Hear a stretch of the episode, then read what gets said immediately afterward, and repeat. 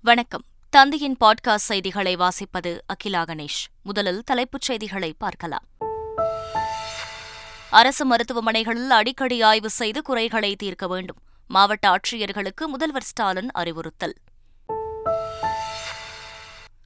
இடைநிலை ஆசிரியர்களின் கோரிக்கைகளை பரிசீலிக்க மூவர் குழு அமைக்கப்பட்டுள்ளதாக அமைச்சர் அன்பில் மகேஷ் தகவல்.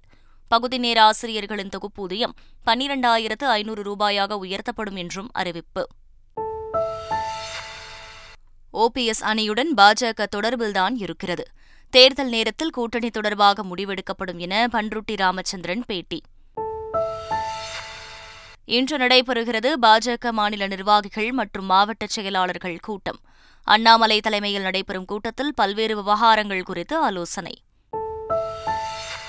ஆசிய விளையாட்டு ஈட்டி எறிதல் போட்டியில் தங்கம் வென்றார் இந்திய வீரர் நீரஜ் சோப்ரா. மற்றொரு இந்திய வீரர் கிஷோர் குமார் ஜேனா இரண்டாம் இடம் பிடித்து வெள்ளிப் பதக்கத்தை கைப்பற்றினார். இனி விரிவான செய்திகள். அடிக்கடி மருத்துவமனைகளை ஆய்வு செய்து நோயாளிகள் மருத்துவர்களின் தேவைகளை கேட்டறிந்து தீர்வு காணுமாறு மாவட்ட ஆட்சியர்களுக்கு முதல்வர் ஸ்டாலின் அறிவுறுத்தியுள்ளார். சென்னை தலைமைச் செயலகத்தில் உள்ள நாமக்கல் மாளிகையில் மாவட்ட ஆட்சித்தலைவர்களின் மாநாடு நடைபெற்றது. இரண்டாம் நாள் முடிவில் முதல்வர் ஸ்டாலின் பல்வேறு அறிவுரைகளை ஆட்சியர்களுக்கு வழங்கினார். நோயாளிகளுக்கான மருத்துவ சேவைகளின் தரம் மருத்துவர்களின் தேவைகள் ஆகியவற்றை கேட்டறிந்து தீர்வு காண வேண்டும் என அறிவுறுத்திய முதல்வர் கல்வியும் மருத்துவமும் அரசின் இரு முக்கியமான முன்னுரிமை பிரிவுகள் என்பதை உணர்ந்து பணியாற்றுமாறு வேண்டுகோள் விடுத்தார். அடிக்கடி அரசு மருத்துவமனைகளை ஆய்வு செய்யுங்கள்.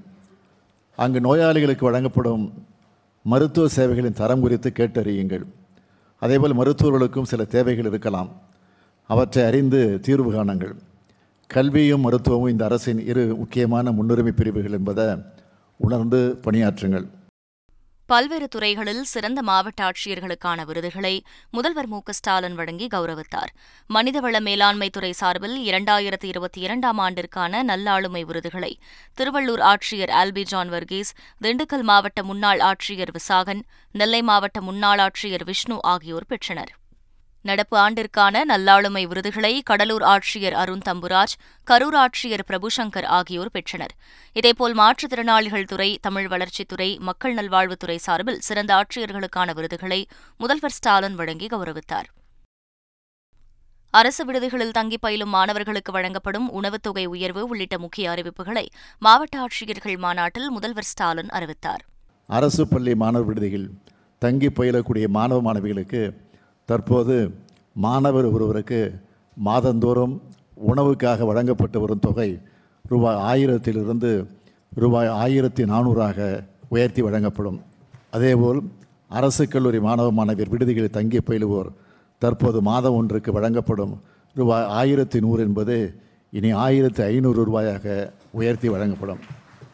இதன் மூலமாக ஒரு லட்சத்தி எழுபத்தோராயிரத்தி எண்ணூற்றி எண்பத்தி நாலு மாணவ மாணவியர் பயன்பெறுகிறார்கள். இடைநிலை ஆசிரியர்களின் ஊதிய முரண்பாடுகளை களைவதற்கு மூவர் குழு அமைக்கப்படும் என்றும் பகுதி நேர ஆசிரியர்களுக்கு இரண்டாயிரத்து ஐநூறு ரூபாய் ஊதிய உயர்வு அளிக்கப்படும் என்றும் அமைச்சர் அன்பில் மகேஷ் அறிவிப்பு வெளியிட்டுள்ளார். பள்ளிக் கல்வித்துறை வளாகத்தில் ஆசிரியர்கள் போராட்டம் தொடர்பாக துறை அதிகாரிகளுடன் பேச்சுவார்த்தை நடத்திய அமைச்சர் அன்பில் மகேஷ் சென்னை தலைமைச் செயலகத்தில் செய்தியாளர்களுக்கு பேட்டியளித்தார். அப்போது இடைநிலை ஆசிரியர்களின் கோரிக்கையை பரிசீலிக்க மூவர் குழு அமைப்பதாகவும் அந்த குழு மூன்று மாதங்களில் அரசுக்கு அறிக்கை அளிக்கும் என்றும் கூறினார். முன்னாள் அமைச்சர் செங்குட்டுவன் மீதான சொத்து குவிப்பு வழக்கில் அவரது குடும்பத்தாருக்கு மூன்று ஆண்டுகள் சிறை தண்டனை விதிக்கப்பட்டுள்ளது.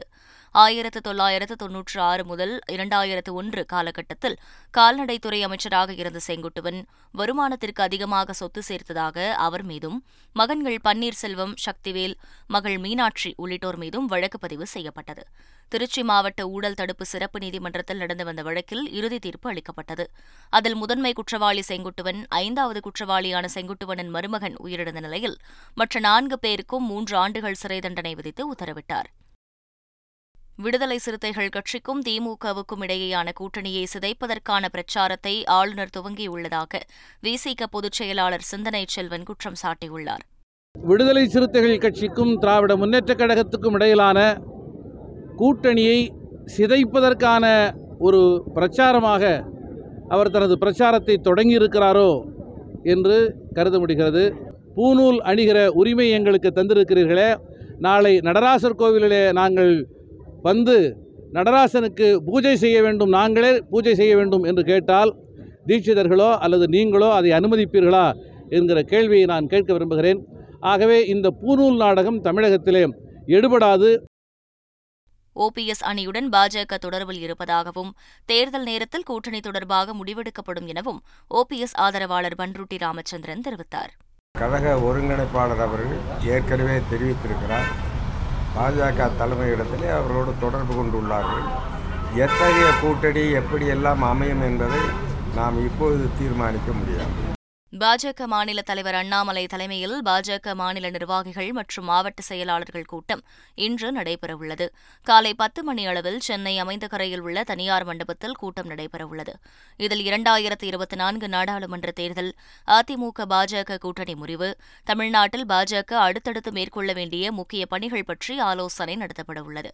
பாஜக மாநில தலைவர் அண்ணாமலையின் டெல்லி பயணம் கூட்டணி விவகாரத்தில் தேசிய தலைமையின் எண்ண ஓட்டம் உள்ளிட்ட பல்வேறு விவகாரங்கள் குறித்து ஆலோசிக்கப்பட உள்ளது. மயிலாடுதுறை அருகே வெடிக்கிடங்கில் நாட்டு வெடிகள் வெடித்து விபத்திற்குள்ளானதில் நான்கு பேர் உயிரிழந்தனர். மூன்று பேர் படுகாயங்களுடன் மீட்கப்பட்டுள்ளனர். தரங்கம்பாடி அருகே தில்லையாடி கிராமத்தில் மோகன் என்பவருக்கு சொந்தமான கிடங்கில் இந்த விபத்து நிகழ்ந்தது. இந்த விபத்தில் வெடிக்கிடங்கில் பணியாற்றி வந்த நான்கு பேர் உடல் சிதறி உயிரிழந்தனர். படுகாயமடைந்த மூன்று பேர் மருத்துவமனையில் அனுமதிக்கப்பட்டுள்ளனர். சம்பவ இடத்தில் நாகை மாவட்ட காவல் கண்காணிப்பாளர் ஹர்ஷ் சிங் நேரில் விசாரணை நடத்தினார். தன் மீது கீழ்த்தரமான குற்றச்சாட்டுகளை தெலுங்கு தேச கட்சித் தலைவர்கள் முன்வைத்து பேசுவதாக ஆந்திர அமைச்சரும் நடிகையுமான ரோஜா தெரிவித்துள்ளார். பெண்களை இழிவாக பேசிய விவகாரத்தில் தெலுங்கு தேச கட்சியைச் சேர்ந்த பண்டாரு சத்யநாராயணமூர்த்தி கைது செய்யப்பட்ட நிலையில் அமைச்சர் ரோஜா திருப்பதியில் செய்தியாளர்களை சந்தித்தார். அப்போது பேசிய அவர் தவறான குற்றச்சாட்டுகளால் பெண்களின் ஆளுமையை குடித்தோண்டி புதைக்கும் மோசமான கட்சி தெலுங்கு தேசம் என தெரிவித்தார். இசையமைப்பாளர் ஏ ஆர் ரஹ்மானுக்கு கண்டனம் தெரிவித்துள்ள இந்திய அறுவை சிகிச்சை நிபுணர்கள் சங்கம் அவர்தான் மன்னிப்பு கேட்க வேண்டும் என்றும் பதினைந்து கோடி ரூபாய் தர வேண்டும் என்றும் கூறியுள்ளது.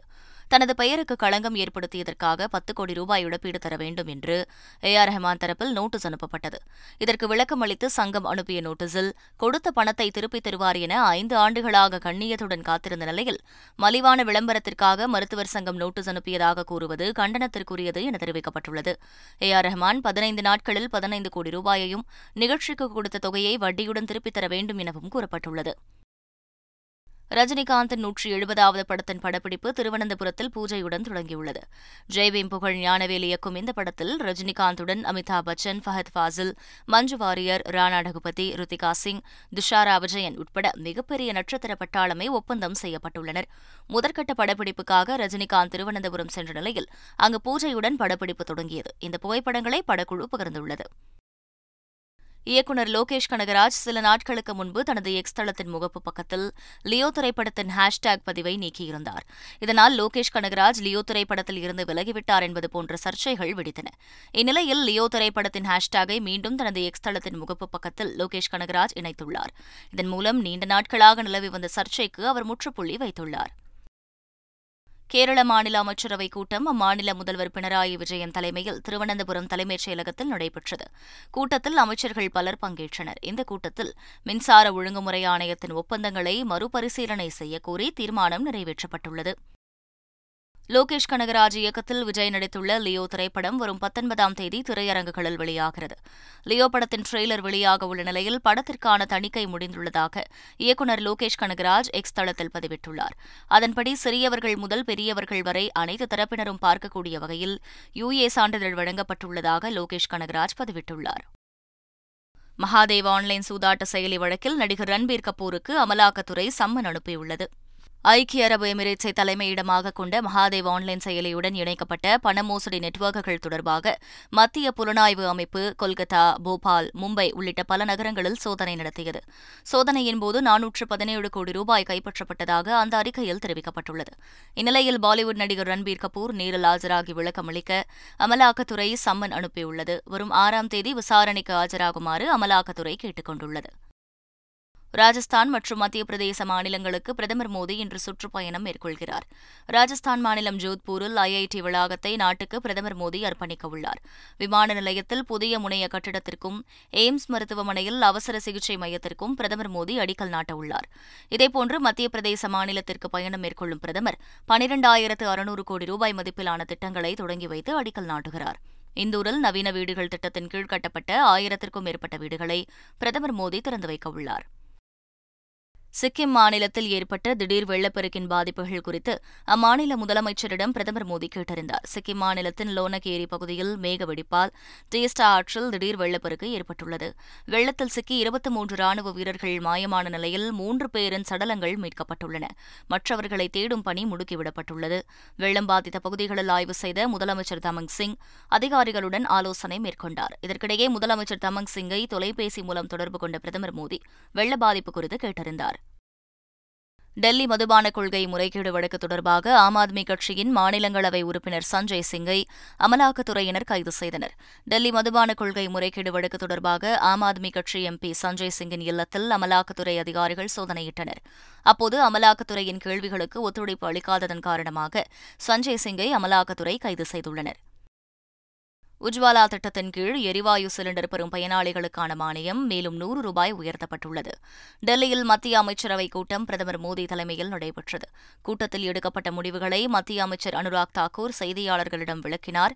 அப்போது பேசிய அவர் உஜ்வாலா திட்டத்தின் கீழ் எரிவாயு சிலிண்டர் பெறும் பயனாளிகளுக்கு வழங்கப்படும் மானியம் மேலும் நூறு ரூபாய் உயர்த்த மத்திய அமைச்சரவை ஒப்புதல் வழங்கியிருப்பதாக தெரிவித்தார். இதன் மூலம் உஜ்வாலா திட்ட பயனாளிகளுக்கான எரிவாயு மானியம் இருநூறு ரூபாயில் இருந்து முன்னூறு ரூபாயாக அதிகரிக்கப்பட்டுள்ளது. பிலிப்பைன்ஸில் சக்தி வாய்ந்த நிலநடுக்கம் ஏற்பட்டுள்ளது. ஜெனரல் சாந்தோஸ் நகரில் இருந்து நூற்று முப்பது கிலோமீட்டர் தென்கிழக்கில் நடுக்கடலில் நிலநடுக்கம் ஏற்பட்டுள்ளதாக நிலநடுக்கத்திற்கான இந்திய தேசிய ஆய்வு மையம் தெரிவித்துள்ளது. நூற்று அறுபது கிலோமீட்டர் ஆழத்தில் மாலை நான்கு ஐம்பத்தோரு மணியளவில் நிலநடுக்கம் ஏற்பட்டதாகவும் கூறப்படுகிறது. சக்தி வாய்ந்த நிலநடுக்கம் என்றாலும் சுனாமி எச்சரிக்கை ஏதும் விடுக்கப்படவில்லை என தெரிவிக்கப்பட்டுள்ளது. ஆசிய விளையாட்டுப் போட்டிகளின் ஈட்டி எறிதலில் இந்திய வீரர் நீரஜ் சோப்ரா தங்கப்பதக்கம் வென்று சாதனை படைத்துள்ளார். ஹாங்ஸோ நகரில் நடைபெற்ற போட்டியில் தனது நான்காவது முயற்சியில் அதிகபட்சமாக எண்பத்தி எட்டு புள்ளி எட்டு எட்டு மீட்டர் தூரம் ஈட்டியிருந்து நீரஜ் சோப்ரா தங்கப்பதக்கத்தை வசப்படுத்தினார். மற்றொரு இந்திய வீரர் கிஷோர் ஜெனா எண்பத்தி ஏழு புள்ளி ஐந்து நான்கு மீட்டர் தூரம் ஈட்டியெறிந்து வெள்ளிப் பதக்கத்தை முத்தமிட்டார். ஈட்டி எறிதலில் இந்தியா இரட்டை பதக்கங்களை வென்று வரலாறு படைத்துள்ளது.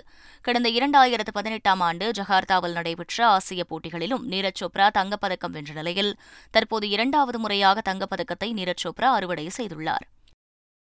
சீனாவில் நடைபெற்று வரும் ஆசிய விளையாட்டுப் போட்டிகளின் ஆடவர் நானூறு மீட்டர் தொடர் ஓட்டப்பந்தயத்தில் தமிழக வீரர் ராஜேஷ் ரமேஷ் முகமது அனஸ் அமோ ஜேக்கப் முகமது அஜ்மல் ஆகியோர் அடங்கிய இந்திய அணி தங்கப்பதக்கம் வென்று சாதனை படைத்தது. இதேபோல் மகளிர் நானூறு மீட்டர் தொடர் ஓட்டத்தில் தமிழக வீராங்கனைகள் வித்யா ராம்ராஜ் சுபா வெங்கடேசன் உள்ளிட்டோர் அடங்கிய இந்திய அணி வெள்ளிப்பதக்கம் வென்று அசத்தியுள்ளது. நடப்பு தொடரில் தமிழக வீரர்கள் அபாரமாக செயல்பட்டு பதக்கங்களை குவித்து வருவது குறிப்பிடத்தக்கது. ஆசிய விளையாட்டுப் போட்டிகளின் பதக்கப்பட்டியலில் சீனா தொடர்ந்து முதலிடத்தில் உள்ளது. நூற்று எழுபத்தோரு தங்கம் தொன்னூற்று நான்கு வெள்ளி ஐம்பத்தோரு வெண்கலம் என முன்னூற்று பதினாறு பதக்கங்களை சீனா வென்றுள்ளது. முப்பத்தி ஏழு தங்கம் ஐம்பத்தோரு வெள்ளி ஐம்பத்து ஒன்பது வெண்கலம் என நூற்று நாற்பத்தி ஏழு பதக்கங்களுடன் ஜப்பான் இரண்டாம் இடத்திலும். முப்பத்து மூன்று தங்கம் நாற்பத்தைந்து வெள்ளி எழுபது வெண்கலம் என நூற்று நாற்பத்தி எட்டு பதக்கங்களுடன் தென்கொரியா மூன்றாம் இடத்திலும் உள்ளன. பதினெட்டு தங்கம் முப்பத்து ஒரு வெள்ளி முப்பத்தி இரண்டு வெண்கலம் உள்ளிட்ட எண்பத்தோரு பதக்கங்களுடன் இந்தியா நான்காம் இடத்தில் உள்ளது. பதினாறு தங்கம் பதினாறு வெள்ளி இருபத்தி இரண்டு வெண்கலம் என ஐம்பத்து நான்கு பதக்கங்களுடன் உஸ்பெகிஸ்தான் ஐந்தாம் இடத்தில் உள்ளது. பன்னிரண்டு தங்கம் பதினான்கு வெள்ளி இருபது வெண்கலம் என நாற்பத்தாறு பதக்கங்களுடன் சீன தைவே ஆறாம் இடத்தில் உள்ளது. இந்தியாவில் கிடைத்த விருந்தோம்பலால் சொந்த நாட்டில் இருப்பது போல் உணர்ந்ததாக பாகிஸ்தான் கிரிக்கெட் அணி கேப்டன் பாபர் அசம் நிகழ்ச்சி தெரிவித்துள்ளார். உலகக்கோப்பை கிரிக்கெட் தொடரையொட்டி அதில் பங்கேற்கும் அணிகளின் கேப்டன்கள் செய்தியாளர்களை சந்தித்தனர். அப்போது பேசிய பாகிஸ்தான் கேப்டன் பாபர் அசம் இந்தியாவில் விருந்தோம்பல் சிறப்பாக இருப்பதாக கூறினார். இந்தியாவில் தங்களுக்கு சிறப்பான வரவேற்பு கிடைக்கும் என்று எதிர்பார்க்கவில்லை என நிகழ்ச்சி தெரிவித்த அவர் தங்கள் அணியிடம் ரசிகர்கள் நடந்து கொண்ட விதத்தை வீரர்கள் அனைவரும் ரசித்ததாக குறிப்பிட்டுள்ளார். கௌதம் கம்பீர் இந்தியாவில் மிகவும் தவறாக புரிந்து கொள்ளப்பட்ட வீரர் என இந்திய கிரிக்கெட் வீரர் அஸ்வின் தெரிவித்துள்ளார். தனது யூ டியூப் சேனலில் வீடியோ ஒன்றை வெளியிட்டுள்ள அஸ்வின் கௌதம் கம்பீர் அணிக்கான வீரர் எனவும் இரண்டாயிரத்து பதினொன்று உலகக்கோப்பை வெற்றியில் கம்பீர் கொண்டாடப்படாத வீரர் எனவும் புகழாரம் சூட்டியுள்ளார். மேலும் கம்பீருக்கு தக்க பெயரும் புகழும் கிடைக்கவில்லை எனவும் அஸ்வின் கூறியுள்ளார். மீண்டும் தலைப்புச் செய்திகள். அரசு மருத்துவமனைகளில் அடிக்கடி ஆய்வு செய்து குறைகளை தீர்க்க வேண்டும். மாவட்ட ஆட்சியர்களுக்கு முதல்வர் ஸ்டாலின் அறிவுறுத்தல். இடைநிலை ஆசிரியர்களின் கோரிக்கைகளை பரிசீலிக்க மூவர் குழு அமைக்கப்பட்டுள்ளதாக அமைச்சர் அன்பில் மகேஷ் தகவல். பகுதி நேர ஆசிரியர்களின் தொகுப்பூதியம் பன்னிரண்டாயிரத்து ஐநூறு ரூபாயாக உயர்த்தப்படும் என்றும் அறிவிப்பு. ஓபிஎஸ் அணியுடன் பாஜக தொடர்பில்தான் இருக்கிறது. தேர்தல் நேரத்தில் கூட்டணி தொடர்பாக முடிவெடுக்கப்படும் என பன்ருட்டி ராமச்சந்திரன் பேட்டி. இன்று நடைபெறுகிறது பாஜக மாநில நிர்வாகிகள் மற்றும் மாவட்ட செயலாளர்கள் கூட்டம். அண்ணாமலை தலைமையில் நடைபெறும் கூட்டத்தில் பல்வேறு விவகாரங்கள் குறித்து ஆலோசனை. ஆசிய விளையாட்டு ஈட்டி எறிதல் போட்டியில் தங்கம் வென்றார் இந்திய வீரர் நீரஜ் சோப்ரா. மற்றொரு இந்திய வீரர் கிஷோர் குமார் ஜேனா இரண்டாம் இடம் பிடித்து வெள்ளிப் பதக்கத்தை கைப்பற்றினார். இத்துடன் செய்திகள் நிறைவடைகின்றன. வணக்கம்.